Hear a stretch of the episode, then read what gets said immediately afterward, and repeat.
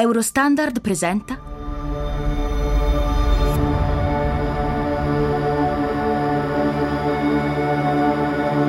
Sete. La grande transizione. Episodio 6. Il rabdomante. Avevo cinque anni quando cominciai ad andare al pozzo con mio fratello Bashir. Tutti i giorni ci caricavamo sulle spalle una tanica da 15 litri. La strada era interminabile. Cantavamo canzoni. Bashir mi raccontava un sacco di storie paurose e si arrampicava sugli alberi sopra la nube di polvere per prendere la frutta migliore. La domenica andavamo a vendere i gelsi alle corse dei cani o alla Murga Fight, le bische dei galli cedroni pakistani. Erano i primi giorni, Erano i primi giorni di estate. Stavamo giocando a rincorrerci quando io inciampai e caddi nel pozzo. Bashir, che aveva tre anni più di me, si calò con la corda del secchio per recuperarmi.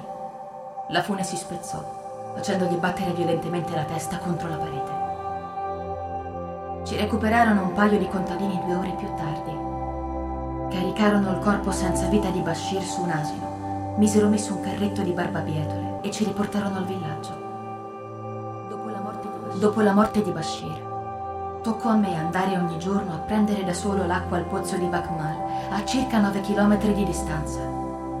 A volte qualche contadino mi caricava sul suo asino, altrimenti ogni giorno mi toccavano 18 km. Camminavo da solo con i sandali in plastica. Parlavo da solo e presto imparai ad arrampicarmi sui gelsi per riempire il secchio dei dolcissimi Macrura, gli stessi che oggi compro a peso d'oro poco distante dai laboratori di Mangrovia.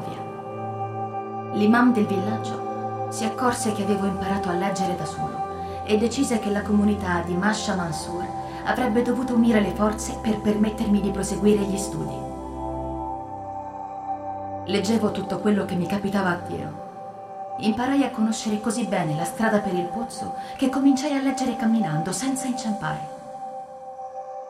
Smisi di parlare da solo. Lessi un libro, Lessi un libro al giorno per due anni.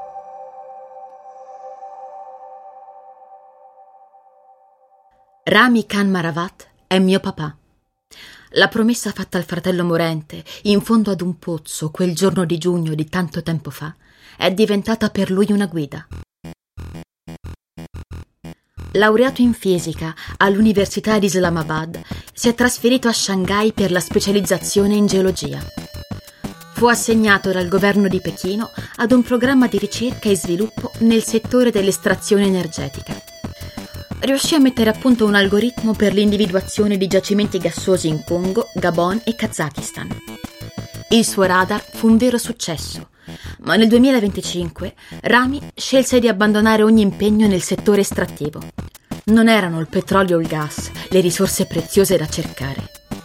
La compagnia che fondò dopo aver lasciato la Cina si occupava di costruire pompe alimentate ad energia solare. Esatto, portare l'acqua in superficie dove prima non sarebbe arrivata. Con un investimento irrisorio di 5.000 dollari, le waterbox di Rami riuscivano a garantire la fornitura a piccoli insediamenti in tutta l'Asia, pompando 5.000 litri d'acqua potabile al giorno, con una copertura di 20-30 anni. La prima comunità locale ad avere una waterbox fu il villaggio Masha Monsur nel distretto di etnia Pashtun in Pakistan, dove Rami era nato e cresciuto. La pompa ancora oggi porta il nome del fratello, di mio zio, Bashir Maravat. Il nome di Rami fu inserito dalla rivista Forbes Asia nei migliori imprenditori under 30. La sua passione per le piante esotiche ed estreme risaliva agli anni della scuola primaria. Per un lungo tempo si interessò alle piante del deserto, le cosiddette piante della risurrezione, cercando di studiarne la resistenza in un ambiente di enorme siccità. Ma la grande invenzione di mio padre resta al doser, il radar rabdomante. Mettendo a frutto la sua esperienza nel settore energetico, aveva sviluppato un algoritmo per scannerizzare la superficie terrestre. Un gigantesco telescopio rivolto verso la Terra in grado di individuare l'umidità del suolo a centinaia di metri di profondità. Nonostante in questi mesi mi sia sforzata di continuo, non ho praticamente ricordi di lui. Ci sono milioni, forse miliardi di persone che gli devono la sopravvivenza. Eppure la storia di Rami Maravat non è mai stata raccontata e tramandata. Ci vorrebbe un intero grande archivio per le imprese di Rami. Ma l'impresa più grande fu innamorarsi di mamma Ada.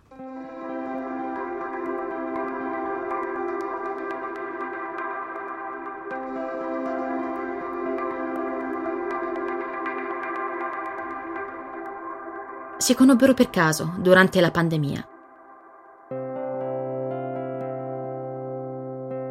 In quei giorni c'era un disperato bisogno di volontari per analizzare migliaia di tamponi e ricostruire in modo rapido la sfera epidemiologica dei positivi. Così si erano ritrovati nello stesso laboratorio. Lei all'inizio non lo sopportava. Erano stati sistemati uno di fronte all'altro in laboratorio e Rami era in grado di parlare senza interruzioni per ore e ore. Amava la cucina italiana, era appassionato di piante che crescono in ambienti estremi e come Ada odiava profondamente il rapper Kanye West. Vuoi sapere come mi sono pagato gli studi? le chiese un giorno. Da giovane Rami aveva una somiglianza molto forte con una star della tv indiana, Singh Rankur. Il suo compagno di stanza lo convinse a spacciarsi per l'attore e gli organizzò una lunga tournée nei villaggi del sud-est. Tutto ciò che doveva fare era ballare, cantare in playback e farci scattare un centinaio di selfie fuori dal locale. La cosa incredibilmente funzionò per diversi mesi. La gente si rendeva conto quasi subito che i balletti e il playback erano scadenti e che Rami non era il grande Rancour. Ma a nessuno importava realmente. Avevano pagato un prezzo ridicolo per vederlo. Tutti volevano solo scattarsi una fotografia con Singh Rancour e mostrarla agli amici. Ada rideva sotto la mascherina, scannerizzando con rapide occhiate il perimetro del volto di Rami mentre si esibiva accennando qualche coreografia. Poi, una sera, lui si presentò a casa sua, vestito da rider. I fattorini erano gli unici a non essere mai fermati dalla polizia durante il lockdown. Le aveva preparato una cena italiana perfetta, ma non era riuscito a trovare in tempo il vino. Bevvero del liquore alla prugna rimasto chissà come a casa di Ada. Rami continuava a parlare senza sosta. Si prese una sbronza colossale e si addormentò sul divano vestito da rider. Ada la mattina si svegliò molto presto e andò al laboratorio lasciandolo a casa a dormire. Al suo ritorno, lei aveva aspirine e cibo indiano. Fecero l'amore. Non uscirono più di casa per un'intera settimana. Ogni volta che qualcuno suonava il campanello di Ada per una consegna, alla porta si presentava Rami vestito da fattorino tra le risate e il disorientamento generale. Rami non volle mai entrare nel team di Mangrovia. Fink lo aveva corteggiato per mesi, impressionato dagli studi condotti sul rabdomante. Ma aveva troppo da fare con i rifornimenti, ad allacciare centraline e pompe per l'acqua in qualche villaggio sperduto. Preferiva la concretezza, ma fu sempre collaborativo non negò mai informazioni, documentazione e in più di un'occasione lavorò assieme ad Ada perfezionando i suoi studi. Si sposarono da Coco, nella sua tenuta a Santa Clarita. Il reverendo Morales, ministro dei videogames, vi dichiara marito e moglie. C'erano invitati da tutto il mondo. Tutti la ricordano come una festa bellissima, con qualche timore per i coccodrilli nel laghetto di fronte alla tenuta di Coco ma i parenti di Rami erano più terrorizzati dagli amici gay del padrone di casa. A parte questo, tutti lo ricordano come un matrimonio perfetto.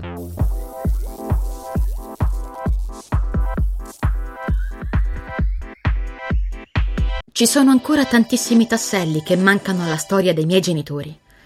Coco dice che Rami non rimase ucciso in un'esplosione durante le rivolte per la siccità, come fu raccontato a me e a tutti quanti. È convinto sia stato fatto fuori. Anche Ada non aveva mai creduto fino in fondo alla storia dell'esplosione. Ma quella è una parte dell'archivio in cui ancora non ho avuto il coraggio di entrare.